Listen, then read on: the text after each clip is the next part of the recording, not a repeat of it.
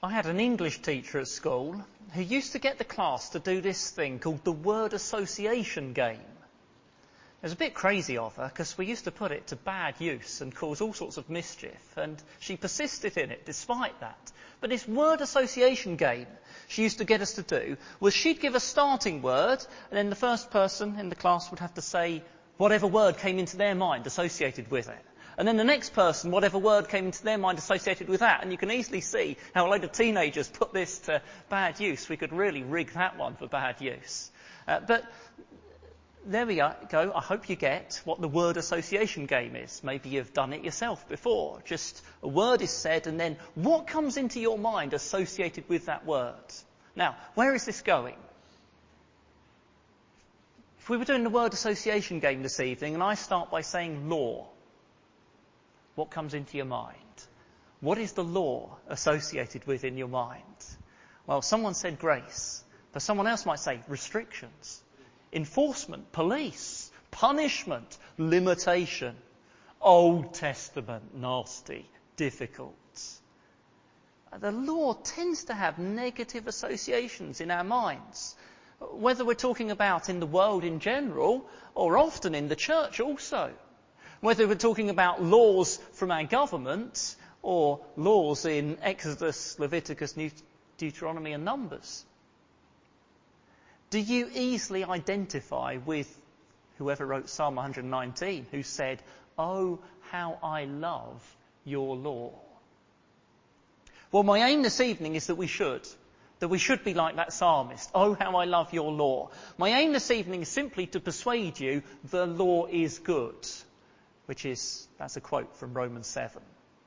And I want to do that using Exodus 19. So would you come with me to Exodus chapter 19, please? Exodus 19, verses 4 to 6.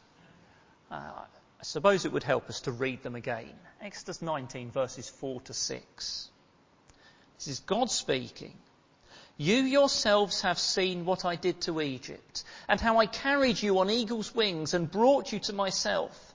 Now if you obey me fully and keep my covenant, then out of all nations you will be my treasured possession. Although the whole earth is mine, you will be for me a kingdom of priests and a holy nation. These are the words you are to speak to the Israelites. Here we have what happened at Mount Sinai before God gave the Ten Commandments. It's all leading up to the Ten Commandments. And I'm not intending to preach through these verses in detail what the verses mean and go through phrase, phrase by phrase. I'm not claiming I'm going to explain it all. Instead, I, I'm using them to introduce God's law, to introduce the Ten Commandments. I'm using them to bring together things from other parts of the Bible with my aim of persuading you the law is good. And as I said earlier, this is part of introducing the Ten Commandments Next week, I'm hoping we'll see more. What happens to this when we get into the New Testament? Now, I should at the beginning acknowledge I've been, I've been helped by this book. I've not got very far into it actually, but I found it very helpful so far. I don't know why it's all wonky, but it's Surprised by the Commandments, it's called, by Graham Beynon. And if as I get further into it, I find it continues to be good, then I'll uh, get you the details so that you can get yourself a copy. I want to bring you three things about the law from these verses 4 to 6. For those who find the notice sheet helps them to follow, I've dropped 3b, which was something like the law gives freedom. I, I really like that point and I'd like to bring it, but I decided I ought to drop it. 3b. So just in case it confuses you if you're following that. Okay, three things about the law from these verses, and the first is it's from God who rescues us. Verse 4 You yourselves have seen what I did to Egypt. What did he do? What did they see? Well, he made the Egyptians rescue them from slavery. He brought them out of miserable captivity. And I'm not going to go through all the things they saw and the plagues and how he did it. I, I'm going to take it you basically know that, and if you don't, well, not to worry. Because the main point is this. It's so significant. He rescued them And that's come first, before he gave his law. It's so significant, it's repeated at the start of the Ten Commandments, chapter 20. And God spoke all these words I am the Lord your God, who brought you out of Egypt, out of the land of slavery. It gives a really simple lesson. The law follows rescue. It doesn't earn rescue. Very simple lesson. The law follows rescue. It doesn't earn rescue. God didn't sneak in amongst the chain gangs there in Egypt as the Israelites built the storehouses of Ramesses and pass them a copy of the Ten Commandments and promise, I'll be back later to rescue you if you've done a good job of keeping these commandments. It didn't happen that way. He just rescued them, undeserving, miserable, complaining them. And then he gave his law. Really simple point, and probably most of you knew it already, but it needs repeating. Because we have the continual tendency to think we must earn God's rescue. I'll be good at my Bible reading so that God gives me whatever it is you're after. We know that's not right, but it is our continual tendency to return to that. I will do this so God gives me that. No, the law follows rescue. It doesn't earn it. And it's not just here in Exodus 19 and 20. Get to the New Testament and what do we find? The first Gospel, Matthew, describes the rescue that Jesus gives and then says, make disciples who obey all that I've commanded you. The first sermon preached after the resurrection, in other words, Pentecost, describes what Jesus did to rescue and urges people to take hold of that. And then we find that they became devoted disciples, devoted to their Saviour. The first letter written in the New Testament, well, the first in the order we've got them, in other words, Romans, describes how God justifies the wicked. And he freely gives what we haven't earned. And then it says, in view of God's mercies, obey the Ten Commandments. Did you know that? Okay, that's not an exact quote of Romans. But it does say, in view of God's mercies, live this way. And by the way, Romans 13, the practicalities about how to live are largely based on the Ten Commandments and follow a pattern of the Ten Commandments. That's interesting in the New Testament. But there you see the pattern. Rescue first, and then living according to the law later. The law follows rescue. To try to do it the other way round, well, there's so many problems follow that. One of them is it's impossible. It's impossible to live according to the law before the rescue. A caterpillar climbs up a branch of a tree out to the furthest leaf launches itself off, waggles its legs hard, trying to fly, splat. Because, of course, first, it's got to become a butterfly before it can fly. And first, God must rescue us from slavery to sin before we can live a life characterized by obedience. Notice I didn't say the unbeliever can't stop murdering, can't do anything right, but First, God has got to rescue us from slavery to sin before we can live a life characterized by obedience. To, to, try to do it the other way round, it's impossible, but it's also presumptuous. It's presumptuous. A woman's at home on a Friday evening at about 5.30 when someone walks in through the front door. It's a man that she's never seen before. And in he walks and he gives her a kiss on the cheek and he hands her a bunch of flowers and he sits down on the sofa and says, How's your day been? She says, What's going on? Who are you? What are you doing?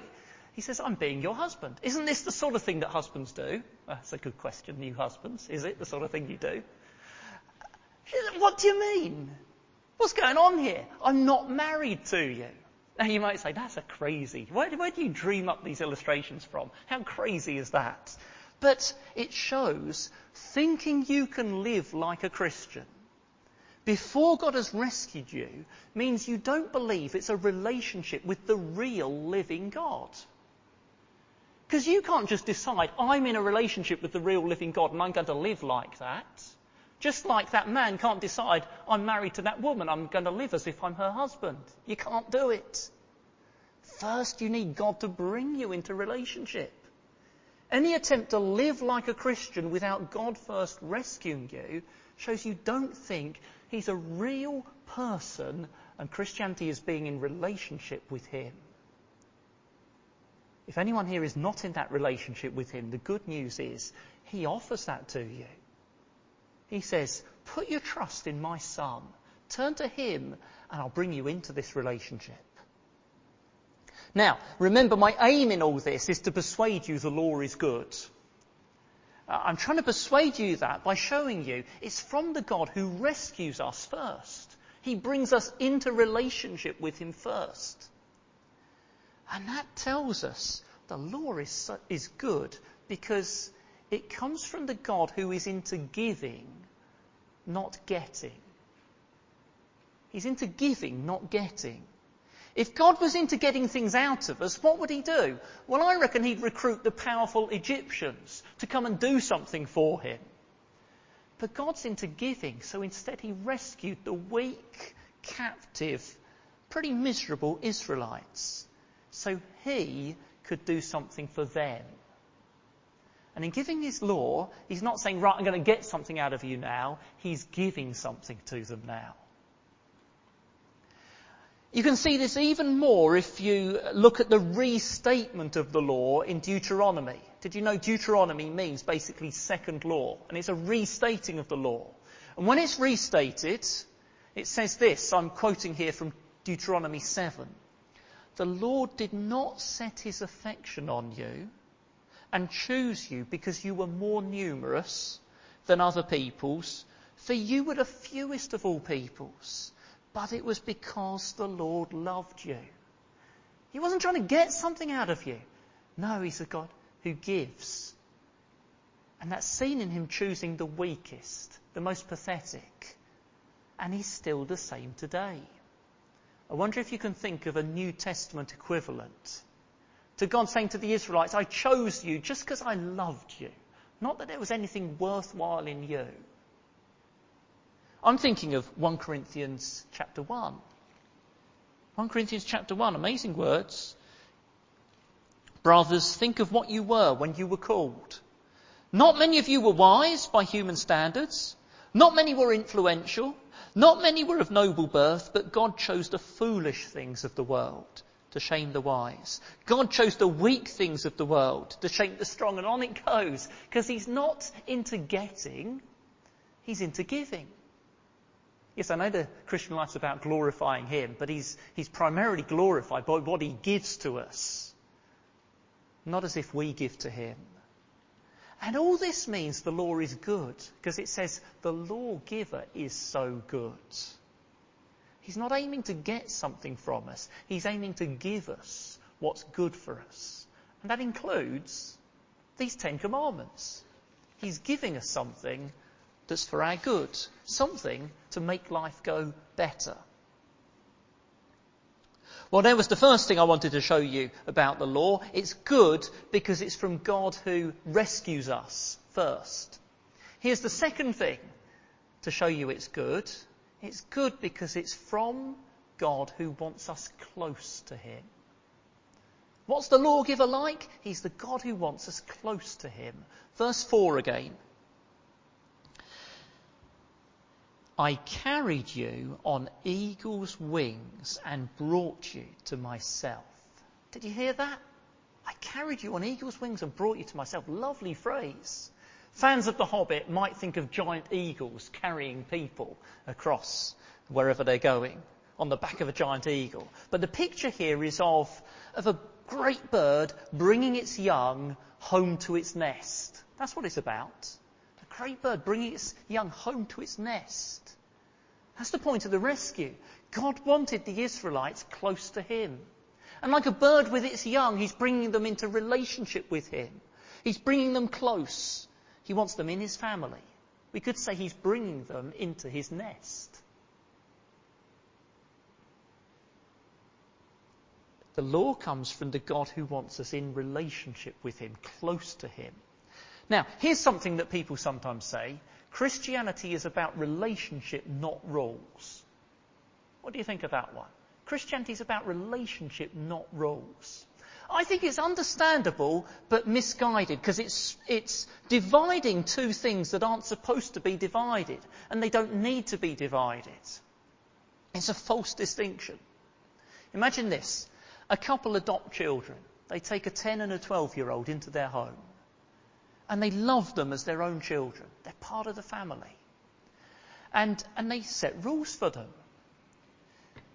You're allowed to have 30 minutes of screen time each day, maximum, not more. And uh, you don't wear your shoes in the house. Uh, hopefully, they say them nicer than this. And you leave them by the door. And after a meal, it's really good to tidy the table before you go off and do your own thing. And never lie. Just our family is not going to work if, if, if there are lies happening. Never lie. They've got rules, probably more than that. They might not call them rules, but they are basically rules. Does that mean there's no relationship? Does that mean there's no love? Does that mean it's not really a family, it's just a school or a business? No. But rules can help the relationship to work day by day. They don't cause the relationship, but they can help it to work. And God brought the Israelites into relationship with Him. Rules didn't cause the relationship, no, His love caused it. But he gave them rules so the relationship could work well. And the Lord Jesus did the same, if you think about it. You could get this from various places in the New Testament. Uh, John chapter 15, for example, verse 13. Greater love has no one than this, that he laid down his life for his friends. You are my friends if, do you know what he says? If you do what I command. Not suggest, not just follow my principles that I'm going to set out in a general way. Do what I command. Wow. It doesn't mean obeying makes us his friend. Now, how we made his friend? He laid down his life for us. Freely. Not deserved. We don't earn his love. He brings us into relationship. He calls us friends. And then he says, the relationship's going to work only if you do what I command. Because you don't really trust me if you don't do what I command, do you? Now, this is all telling us, uh, what I'm trying to persuade you of is this all means the law comes from a loving God. He wants us close to Him, like an eagle with its, with its chicks, if they're called eaglets, with its eaglets as it brings them to its nest. It all comes from a loving God. And because it comes from a loving God, the law is about love. It's about love. Now, that's straightforward. That's obvious to us, isn't it? But it's worth remembering as we try to work out do we value God's law? Because just about everyone thinks love is a good thing. I'm not aware of having met anyone yet who thinks that love is a bad thing. Just about everyone thinks it's a good thing. I remember reading in the news about an Englishman who, I hope I'm going to get these details right, he spent time in the Philippines. But he was back in England, and if he went back to the Philippines, he was going to get in trouble with the law, possibly put in prison. Do you know why? He'd taken another man's wife. He got together with another man's wife, and they committed adultery, and the wife had left the husband. And I don't know the law in the Philippines, but according to the newspaper article I read, he'd be in trouble if he went back there. And he was totally bemused. How can I be in trouble with the law and possibly in prison just for loving someone? We love each other. We've fallen in love, we love each other. How can there be a law against that? How can I be in trouble for that? You see, everyone thinks love is a good thing. How can you be in trouble for love? But without God's law, we don't know what love is like in practice. We don't know the practical details. Without God's law, we decide love by our feelings, like that man did. But our feelings have got twisted by sin. And we'll call just what we desire love. Our feelings are not a reliable guide. The Ten Commandments are God's reliable guide to what it means to love God and to love our neighbour. I'm hoping, Eula, that we might get a diagram go up on the screen that might help us with this. You see, the summary of the Ten Commandments is to love God. They're all about love. And as you probably know, Jesus said they're summarized by to love God and to love your neighbour as yourself. And so we've got there. It's all about love. It's summarized by loving God and loving your neighbour. But what does loving God look like? Well, we have uh, well, this has put the first four commandments about loving God. I think you could argue for the first five are about loving God. And the next five are about loving your neighbour, or maybe number five overlaps and straddles the two. But whichever, they're all about loving God and loving your neighbour. What does it look like in practice? And those laws, the Ten Commandments, tell us principles that apply everywhere, in all situations. But then you've got an awful lot of other laws, haven't you? In Exodus through to Deuteronomy because there are a lot of different situations where we want to know how does it work out in this situation and that situation. Let's take, for example, the one we did in home group last Thursday, the sixth commandment. There's the principle that always applies. You shall not murder. But what about this situation? Uh, health and safety law. Has that got anything to do with the sixth commandment? Uh, what about if my building might endanger someone else's life? How does that relate to it? What if, what about the Dangerous Bulls Act, or in our society, the Dangerous Dogs Act, if your dog or your bull endangers someone's life? What about driving recklessly? What about if someone breaks into my house at night time and in the struggle to get rid of them or protect my family, they fall down the stairs and break their neck? You see, we've got a general law you shall not murder. Then we have these situational laws. How do they apply in different situations? But in amongst the details, we shouldn't forget it's all about love. What does that love look like in practice? The law is very practical about love. Thanks, we can get rid of the um, diagram. Or to put it in New Testament terms, we've been going through 1 John. And 1 John says, we love because he first loved us. Exodus 19 and 20 say, God first loved you and he rescued you. And so here's his guide for how you should now love and what that love should be like in practical detail. The law is good. It's from the God who rescues us. Of course he wants what's good for us. The law is good because it's from the God who wants us close to us. And it's about love because he's a loving God. And then lastly, the law is good because it's from God who enters into covenant with us. Let's move on to verse 5 and 6. Now, if you obey me fully and keep my covenant, then out of all nations you will be my treasured possession. Although the whole earth is mine, you will be for me a kingdom of priests and a holy nation. This law comes from a God who enters into covenant with people. Now, I expect all of us have been present at a covenant being made. I expect we've all heard a bride and a groom making commitments to each other and saying things like, I take you to be my lawful wedded wife, for richer, for poorer, in sickness and in health, forsaking all others until death us do part, and so on. What are they doing? They're making a marriage covenant. Now it's all about love. It's about relationship. It's not a contract where one person earns certain things out of the other. No, that's not what's going on. But it, it does have obligations. It is supposed to be kept. And that's what's going on at Mount Sinai. Israel wasn't earning God's care. But God was making this covenant commitment. I will be your God and you will be my people. And that's because I've loved you and I've rescued you. It's not because you've earned it. But if you're my people, there are obligations. There is a way you should behave.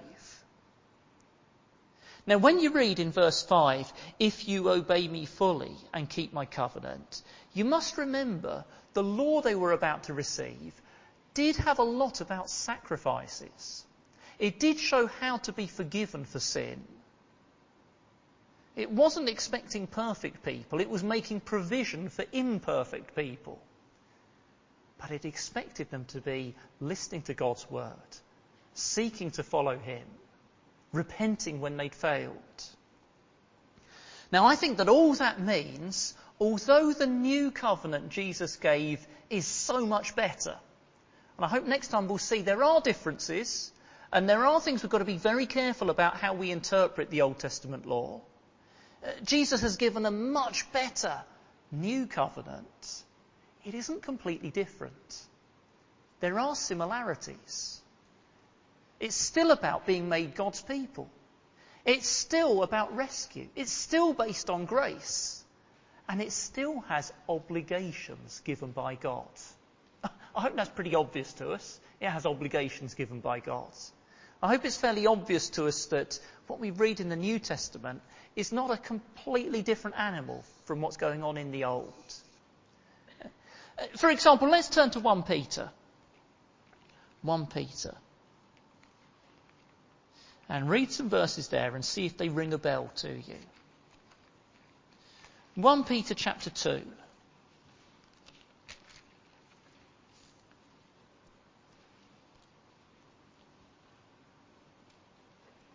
1 Peter chapter 2 verse 9, but you are a chosen people, a royal priesthood, a holy nation, a people belonging to God, that you may declare the praises of him who called you out of darkness into his wonderful light. Once you were not a people, but now you are the people of God. Once you had not received mercy, but now you have received mercy. Does it ring a bell? It's at Exodus 19 again.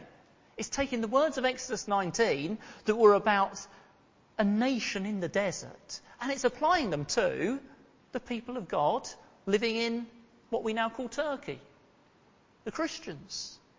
They are the holy nation.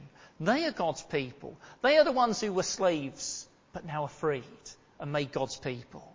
And because God has rescued us, not from Egypt but from sin, we must do, well, 1 Peter tells us all sorts of things we must do, but let's look back at chapter 1 verse 15. Chapter 1 verse 15. But just as he who called you is holy, so be holy in all you do. For it is written, be holy because I am holy. I wonder, have you got a Bible with a footnote on it? Or references?